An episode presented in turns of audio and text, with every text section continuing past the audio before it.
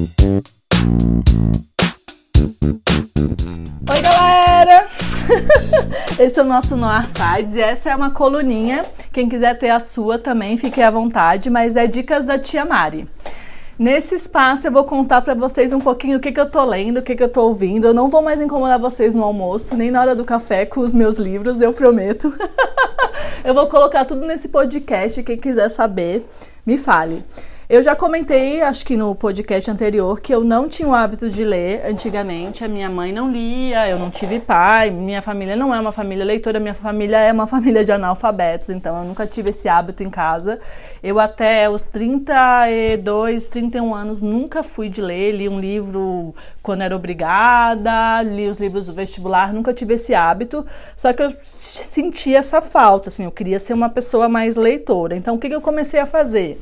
Eu comecei criar o hábito de ler. Hoje eu leio uma hora todo dia, aconteça o que acontecer, até bêbada. Então, às vezes eu bebi, eu abro o Kindle e às vezes eu finjo que eu tô lendo, depois eu volto. Mas é só para ter o hábito de deitar na cama ou quando meus filhos estão vendo o desenho, eu pego o Kindle e leio. Também levo o meu Kindle para tudo quanto é lugar, ele é leve. Então, por exemplo, eu estou esperando a consulta do dentista. Eu abro e leio. Não fico no Instagram, não fico no LinkedIn, apesar de vocês sabem que eu entro no Instagram pela agência no ar, secretamente mas eu evito o máximo. Então, assim, depois que eu fiz a minha uma hora de leitura ou os meus 10% no Kindle, aí eu me permito entrar no Instagram, eu me permito ler, ver uma série. Então, assim, é um hábito que está sendo super bom para mim, porque eu estou aprendendo muita coisa. O que eu, que eu li essa semana? Assim, então, é, é, o, o Dicas da Tia Má é um pouquinho do que eu vi. Eu li essa semana a biografia do, do fundador da Nike, é muito louco isso, porque a gente tem uma memória muito antiga da Nike, né? A Nike tem 50 anos. A gente cresceu. Eu lembro quando eu tinha, sei lá, 9, 10 anos, eu ganhei meu primeiro Nike. E pra uma menina pobre ganhar um Nike era um negócio assim, tipo, né, meu, eu sou rica, né? E então a gente tem uma memória muito afetiva com a Nike, mas a gente não sabe absolutamente nada dessa história, quem é esse cara. Então, quando a Amazon me sugeriu o livro, eu falei, cara, eu quero saber essa história. E a história, assim, resumidamente, são 400 páginas de perrengue, mais perrengue, mais perrengue. Ele descreve dos 25 anos aos 35 anos, eles só se ferraram. Eles só se deram mal e eu, tipo, meu, por que, que esse cara. O cara é, jantava com o Michael Jordan. Por que, que ele tá fazendo um livro só sobre os perrengues? Assim, em vários momentos eles quase quebraram, eles passaram nove anos quase quebrando. E no final ele explica por que, que ele fez isso. Ah, ele foi assistir aquele filme antes de partir e ele encontrou Bill Gates na saída. E aí o cara falou: Ah, um é o Bill Gates e aquele outro, quem é? Quem é aquele outro? E ele falou: Cara, tá certo que eu valho muito menos no mercado do que o Bill Gates, mas eu queria contar a minha história e eu queria reviver os melhores anos da minha vida. Porque aí ele foi fazer uma reflexão o que, que, ele gostaria de fazer antes de partir? E ele falou que ele queria voltar ao tempo. Olha que coisa, mensagem mais maravilhosa. Eu, eu chorei no final do filme. Eu nunca choro, né? Imagina. Eu chorei até no livro de comunicação não violenta. Mas é que é uma história conhecida, assim. E ele fala isso, que ele queria voltar para aquele tempo e ele chegava em casa, os filhos queriam ler história, e ele com uma dívida de 2 milhões. E, ai, tem que ler história. Ele falou assim, cara tudo que eu queria fazer era voltar pro perrengue. Então, gente, é, a gente tá no perrengue todo dia.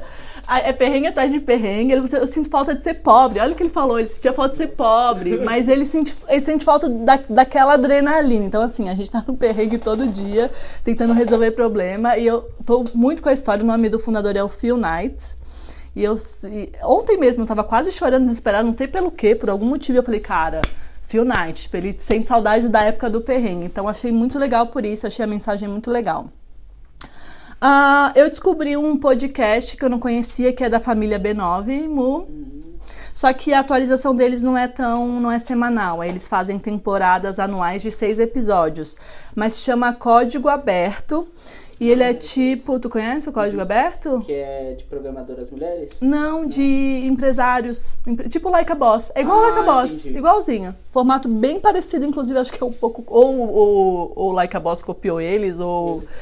Mas o Código Aberto, eles entrevistam as pessoas mais proeminentes do mercado na área de marketing. Eu adorei. Infelizmente, é, é, são poucos episódios e alguns estão bem antigos. Mas assim, uns que eu recomendo é a, a VP de marketing da Heineken, que é a Daniela Kochachi, não sei como é que escreve. Muito legal o podcast, ela dá umas dicas super legais sobre o que, que eles fizeram. Quando eles entraram no, no Brasil, a Heineken era a 17 do mercado.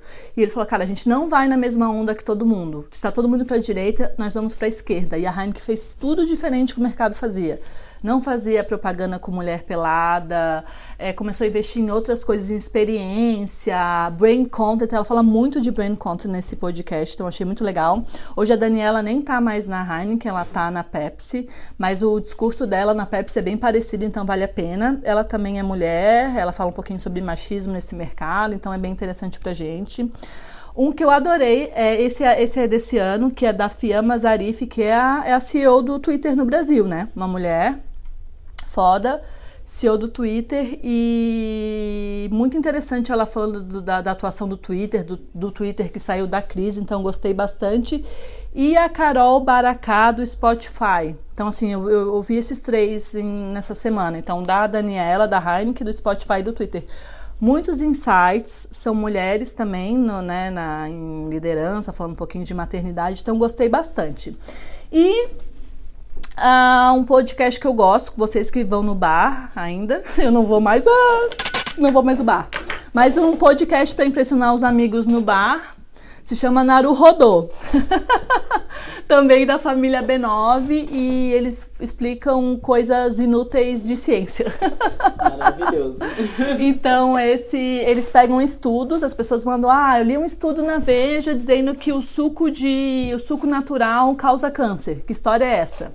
Eles explicam, ah, o que, é daltonismo? Ah, por que, que a gente revira os olhos quando não gosta de uma informação? Então, essa, essa ciência inútil que é bem divertida para contar no bar. E esse último episódio é sobre açúcar, sobre o efeito do açúcar no corpo. Então, é bem legal para impressionar os amigos no bar e o cliente, às vezes, numa reunião. Tá bom, gente? É isso. Minhas dicas agora eu tô lendo um livro que se chama Empresa Exponencial, que é o pessoal da Singularity. Nem sei falar direito esse nome, porque eu também vou aprender inglês esse ano, depois eu vou dizer a dica para vocês. Mas depois eu conto se eu gostei ou não, mas já tô gostando, tô em 25% no Kindle, tá bom? Quem quiser deixar a dica do que fez essa semana também entra aí. Valeu, galera! Dicas a te amar!